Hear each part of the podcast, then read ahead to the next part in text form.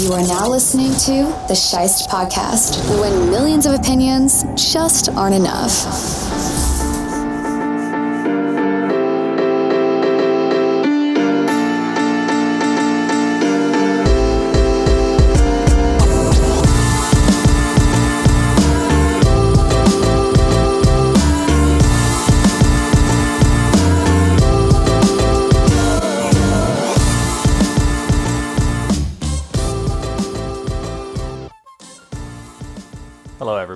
And welcome to episode three of the Scheist podcast. I am your host, Nick Scheist, and if you listened to the first couple of episodes, I truly appreciate it.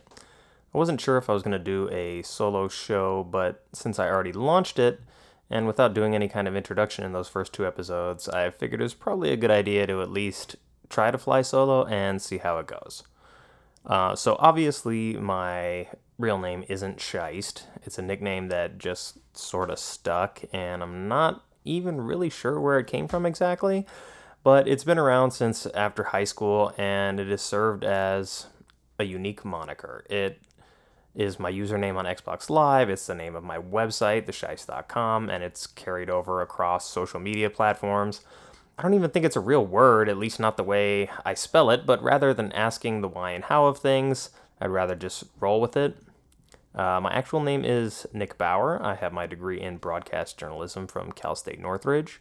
I worked as a contractor for Young Hollywood and briefly as a sports writer for LA TV Film USA and as a writer for MMA Bulletin back during the WEC days. I also interned at KABC 790 AM radio here in Los Angeles, conducting and editing interviews and writing scripts for on air talent. Uh, I was a contributing writer at roguesonly.com before starting my own website in 2017. And I have been doing that ever since until I decided to also launch a podcast as well, since I had some extra time on my hands. This podcast is an extension of my website, thescheist.com. And if you have followed me there over the past several years, you'll know that my primary love is film. The website primarily focuses on movie reviews, and I started kind of doing some preview work as well. Um, and just because movies are year round, it's easy to stay in the loop with that. But I also write a lot about football during the season because I love it and especially the Buffalo Bills. I've occasionally written about mixed martial arts as well, but that's taken a back seat, although I started co hosting the Nuts and Bolts MMA podcast before that went on hiatus. I still love the sport, and I'm actually watching the, P, uh, the PFL prelims on ESPN right now as I'm recording this. So there might be some out of context commentary heading your way, but I'm going to do my best to fill you in if something crazy happens. Uh, I did have some potential guests lined up for this week, but things didn't work out. So here we are. And I guess I should probably start with the Bills. Um, during the season, I started writing a weekly article called My Buffalo Blues because for the longest time, the Bills were not good. Um, I would say probably for the majority of my lifetime, the Bills were not good. There was 16, 17 seasons in a row where they didn't make the playoffs and they were just kind of stuck in limbo until some new management came and uh, well new ownership first then new management. And things have changed for the better over the past four seasons. The bills have made the playoffs three times and they went to the afc title game one game short of the super bowl last year and lost to the chiefs. Um, so there's high hopes in Buffalo right now and for Bills Mafia all across the world.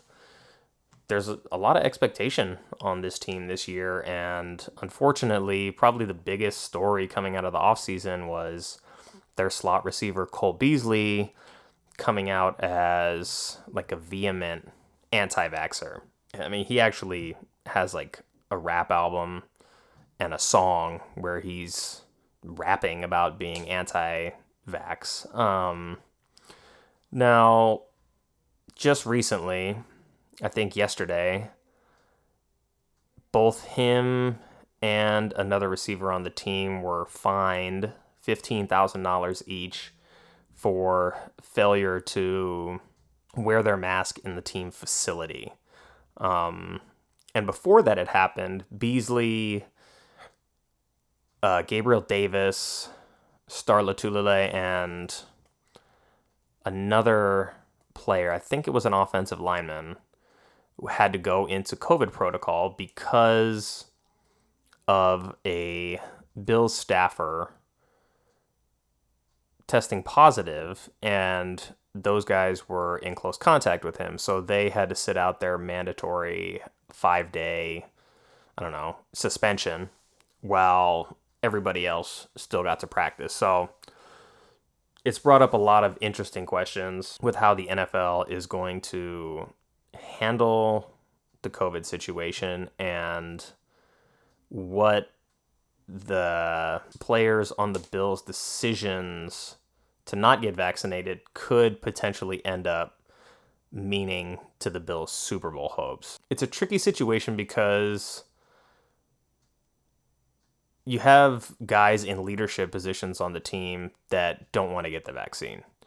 And then you have the coach of the team who has stated publicly that he believes that it is the right decision to get the vaccine, but he can't force the players to. And honestly, it's not his position to force anybody to do that. Um, these guys are adults, they have the freedom to not get vaccinated. And at the end of the day, it is their choice. My personal choice was to get vaccinated because I wanted to give myself and the people around me the best chance at having defense against COVID um, if any of us were to get infected. So, what's going on with the Bills is that we're seeing how the NFL treats the unvaccinated players. So, Cole Beasley is tested every single day, while I believe the the rules for vaccinated players are they're tested either once a week or once every two weeks. And I think even if they tested positive for COVID, as long as they're asymptomatic, they can resume practice with the team. Now, the problem is that the reason that Beasley and the other players were put into the COVID isolation protocol is because someone on the Bills staff who was vaccinated is the one who actually tested positive and put all of these players into the protocol. So we're looking at a situation where someone who is vaccinated is actually the carrier for the disease or for the virus, sorry, and he's the one putting people at risk. So it, in this situation, it's not the person who is unvaccinated that's transmitting it. And the people who were unvaccinated who didn't test positive were the ones on the receiving end of the disciplinary measures uh, in terms of suspension. I think as of today, they all rejoined practice and they're all back with the team.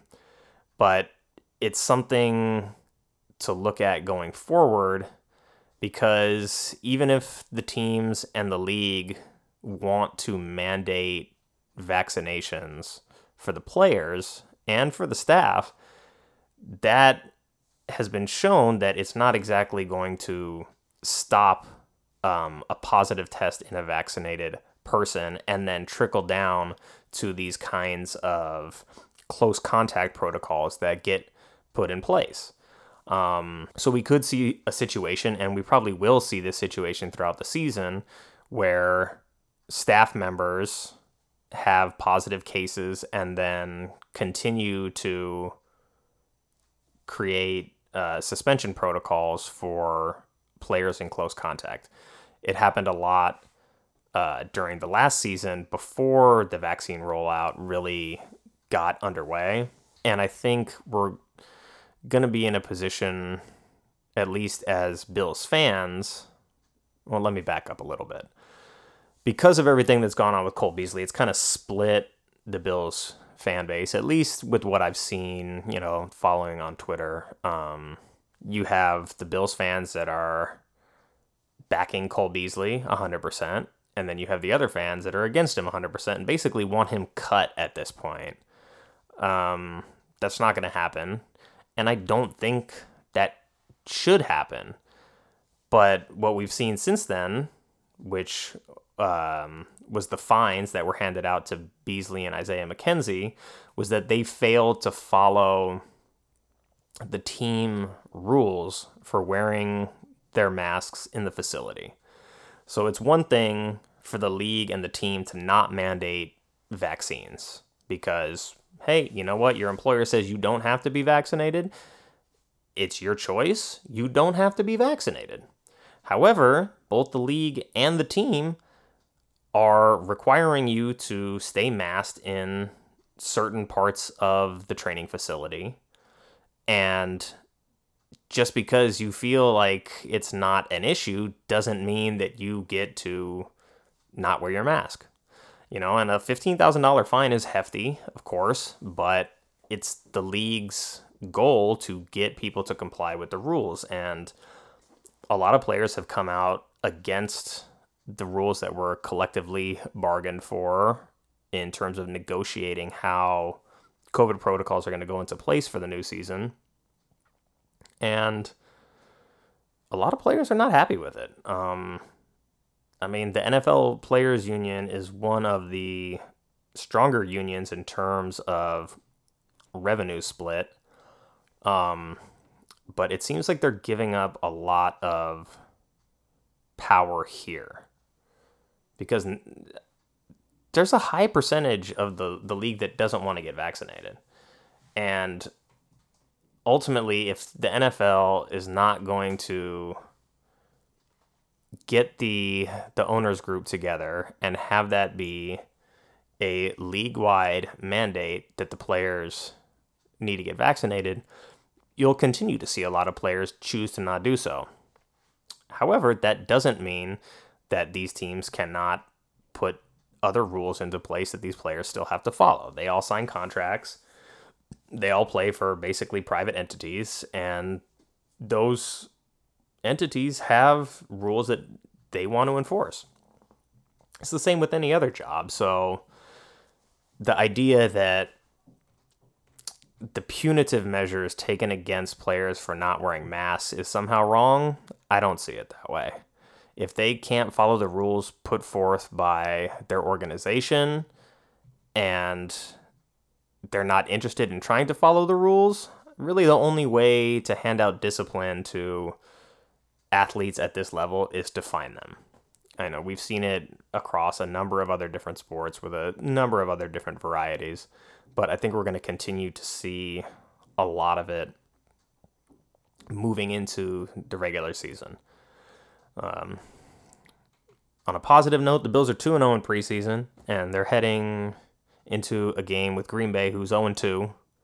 Uh, Josh Allen is going to start, so we'll finally see if all the practice work he's been putting in, if he looks sharp when he comes out. Um, all accounts are that everything has been splendid in practice. It looks like they're having fun. He's looked great in the video that I've seen, so I'm excited to see him get out there and start to play at game speed again. He probably won't play very much.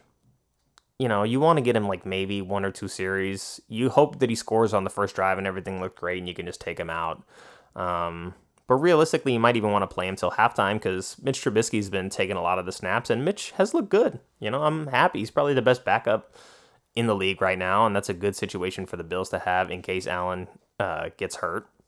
And then some other news, uh, probably the most notable thing coming out of Bills camp was that Duke Williams, longtime fan favorite and practice squad guy, finally officially got cut. So he's free to go and play elsewhere. And I wish him the best. Duke was so much fun over the past few seasons, and he actually had his moments in preseason.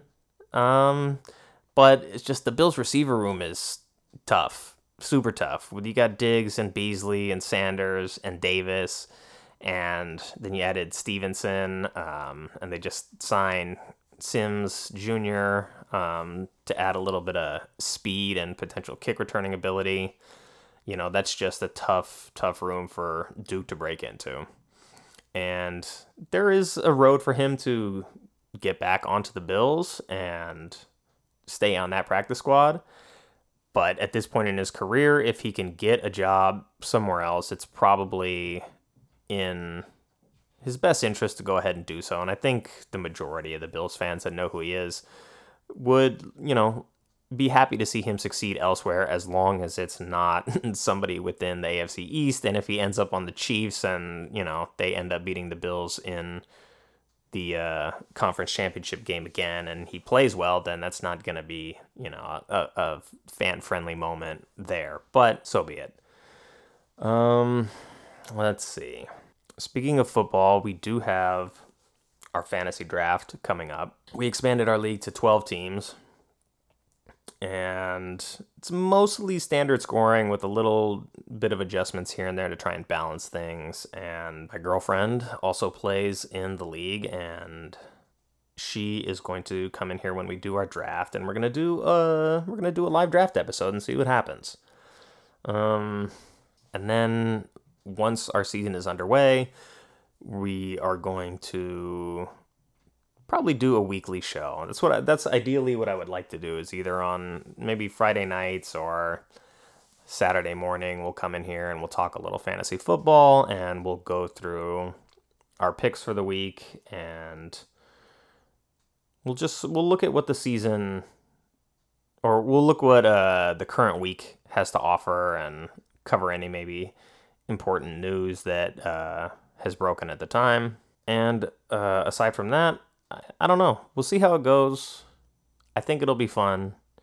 Uh, she's better than I am at fantasy football now, so I tell her just whatever advice I give her, do the opposite, and she'll probably be in good shape. Um, that's interesting. Referee just uh, stood this fight up from looked like not not quite quarter mount, but I guess half guard. And Moffat had top position and was landing strikes and just a little surprised to see it get stood up there other than i don't know the pfl is weird. But speaking of pfl i don't know since i have it on we'll talk about it a little bit. I hate their fighter performance rating. I get the idea of what they're trying to do is to create some sort of algorithm that quantifies on a scale of 1 to 100 how a fighter did in each round so that the fans at home can easily just look at a number and be like, well, this guy won the round. The problem is, I went into the explanation for how their system works, and it's kind of a breakdown of the scoring criteria. But really, it only talked about striking, so there was no emphasis in their explanation on grappling control or submission attempts or positioning or cage control or any anything like that. Um, the fighter performance rating really only looks at three different tiers of striking quality. One being like a standard jab. Level two is more like a power punch or power strike. And then level three is a power strike that visibly, you know, doesn't necessarily incapacitate, but results in a knockdown or wobbles the opponent or what have you. The problem is there's spotters, human people around the ring or the cage in this case looking for these particular type of strikes to plug into the algorithm that comes up with the score.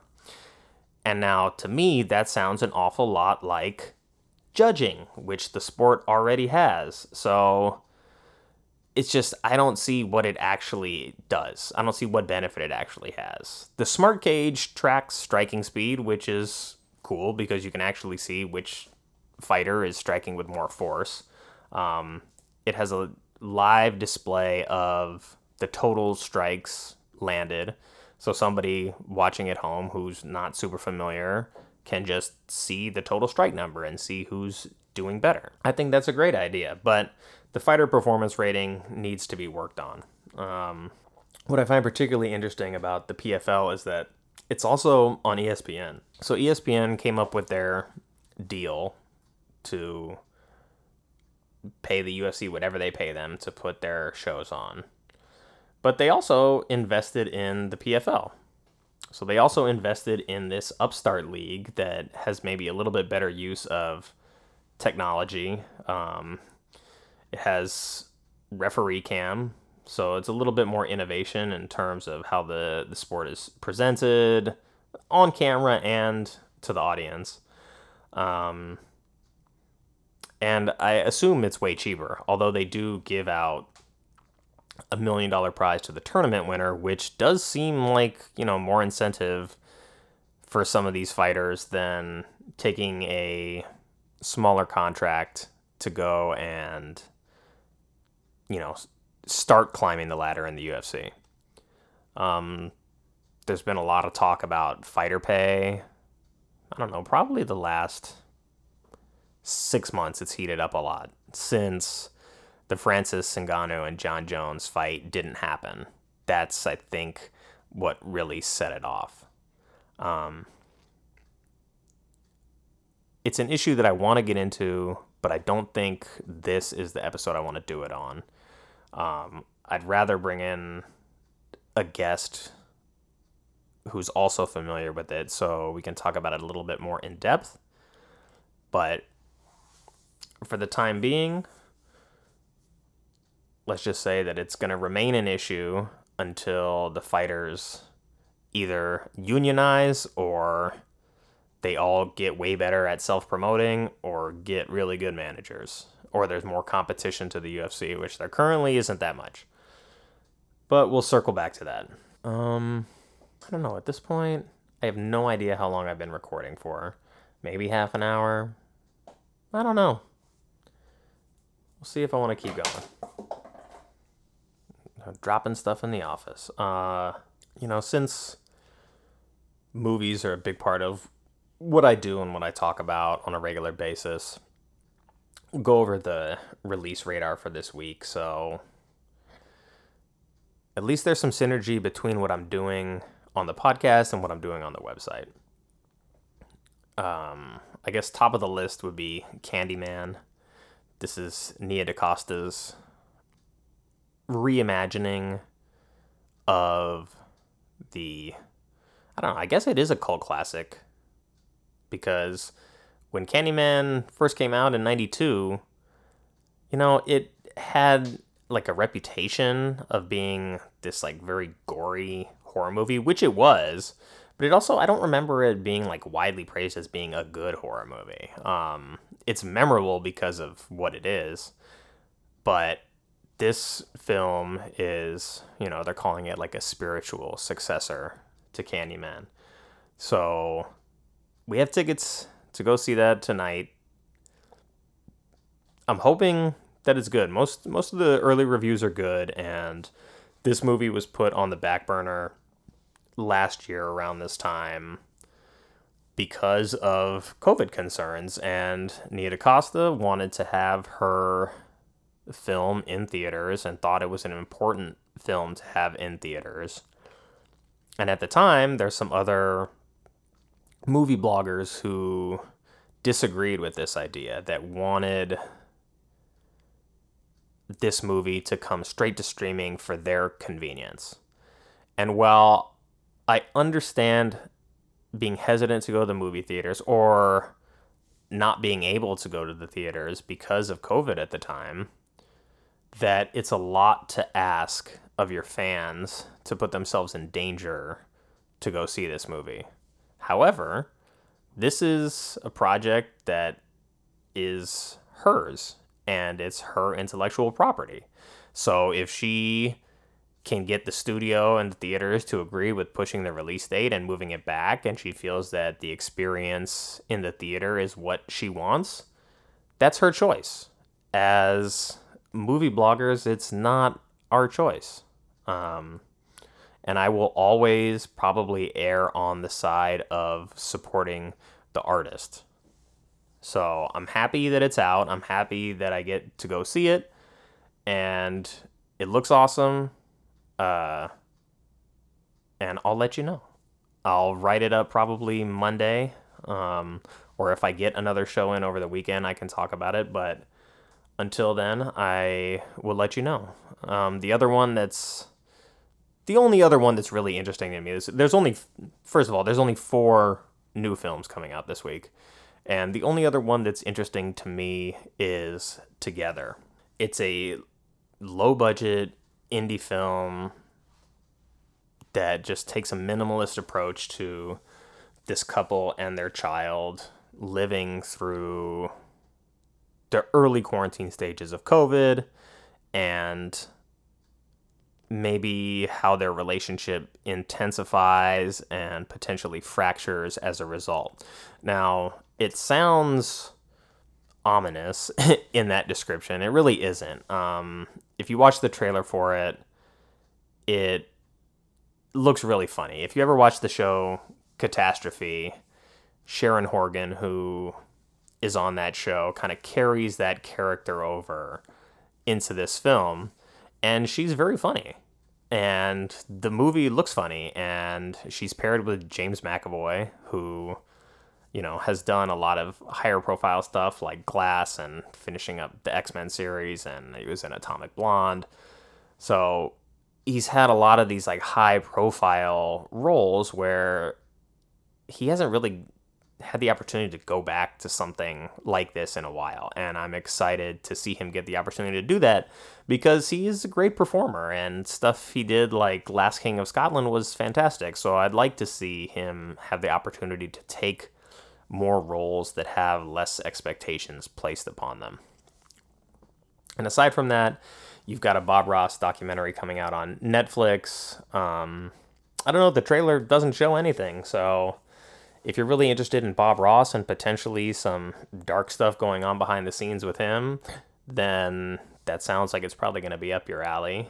And I think the only other film, it's called The Colony. It's a German movie, um, but it's in English, and it's about a you know dystopian future where somebody comes back, an astronaut comes back to Earth and has to deal with kind of the the aftermath of Earth falling apart and has to come to some decisions on how to handle the remaining survivors on the planet. So it looks kind of interesting. Um, for my personal taste, I like weird dystopian sci-fi with high concept, so I'm on board with that. You've got Iain Glen, who played Ser Jorah Mormont on Game of Thrones. This is why I wanted to do the show with somebody else because it gives me someone to actually have a conversation with. Like I can come in here and I can talk into a void, but it's weird. You know, I like talking, but I'm not a disc jockey here. I'm not playing songs. I wish I could. That would be great. We could do new music, uh, new music Fridays. That would be awesome. Um, but speaking of music, when I'm not doing the website or the podcast or anything else. On Fridays, I have my Instagram account, Sound and Flavor, where I take a song idea or an artist or an album idea and I just try and transform that into a flavor for either cookies or cake, or ice cream, mostly cookies though.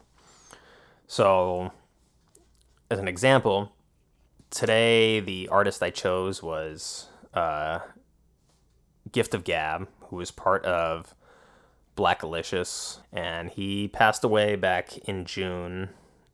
Um, and I had wanted to figure out a way to, you know, make a flavor for him for a while, and it wasn't until I don't know the other day where I just put the Blazing Arrow album back on and listen to it, and it's a phenomenal album. It's fantastic. It's one of my favorite rap albums from that early 2000s era, and it's got probably I want to say it has maybe like three or four like great songs on it and a lot of good ones. And one of my all-time favorite rap songs is on that album, First in Flight. I just I don't know, it's one of the best ever and it kind of like defines the style of rap music in terms of that era of rap around the 2000s.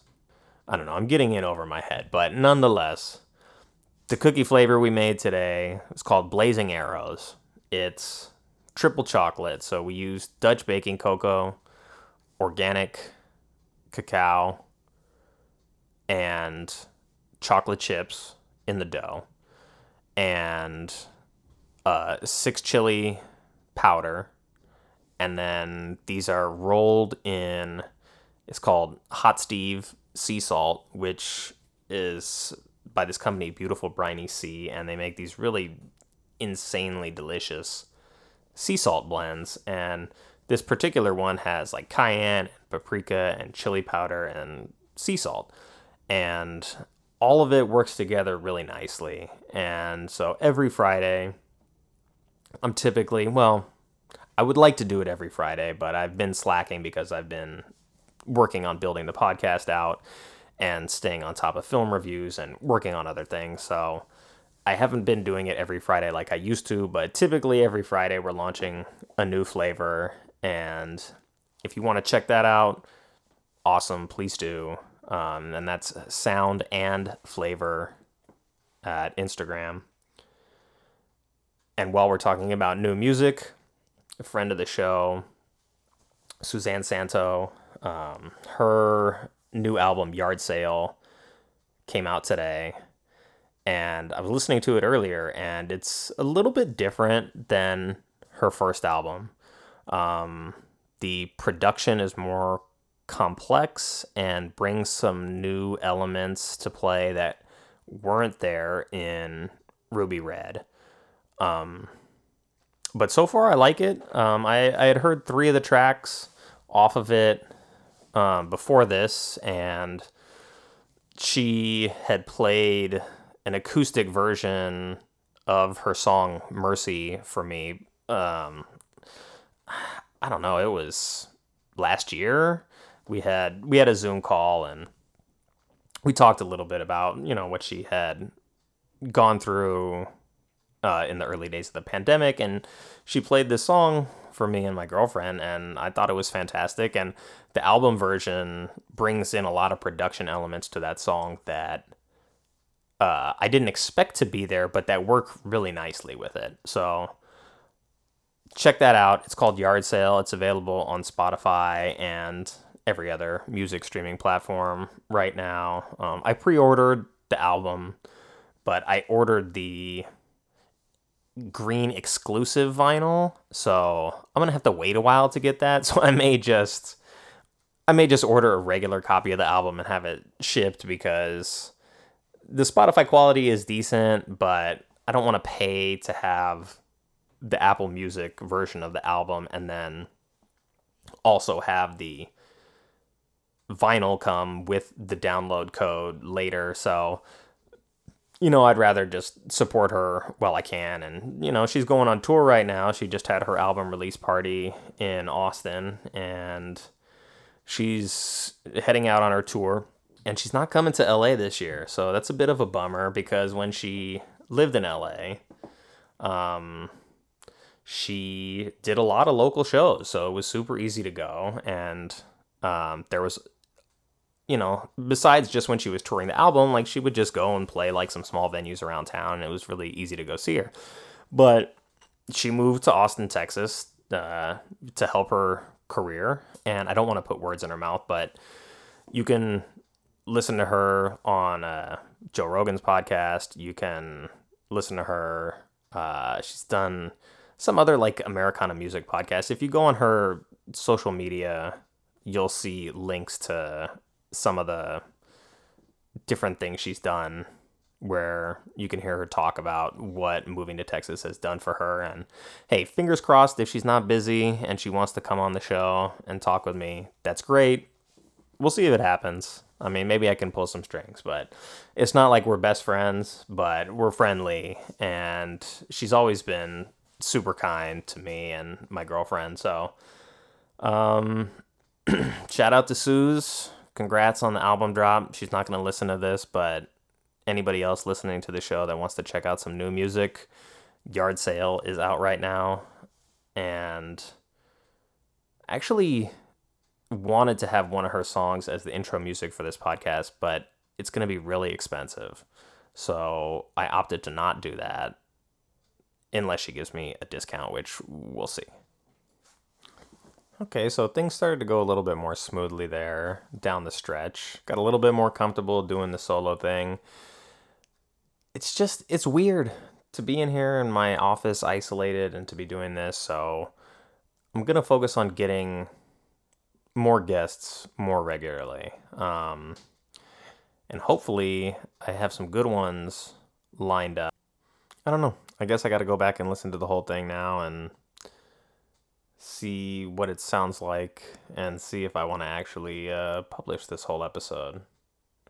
Because I would like to continue to do weekly episodes. So I think that's going to do it then.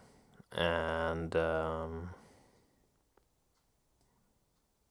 until next time, thanks for listening. Thanks to everyone who took the time to listen to the episode. If you enjoyed it, please help me out by liking, subscribing, and sharing from wherever you get your podcasts. This show is an extension of theshice.com, where you can find movie reviews, recommendations, and more. If you'd like to be a guest on the show, you can contact me at nick at theshice.com. And until next time, be well, stay safe, and go Bills.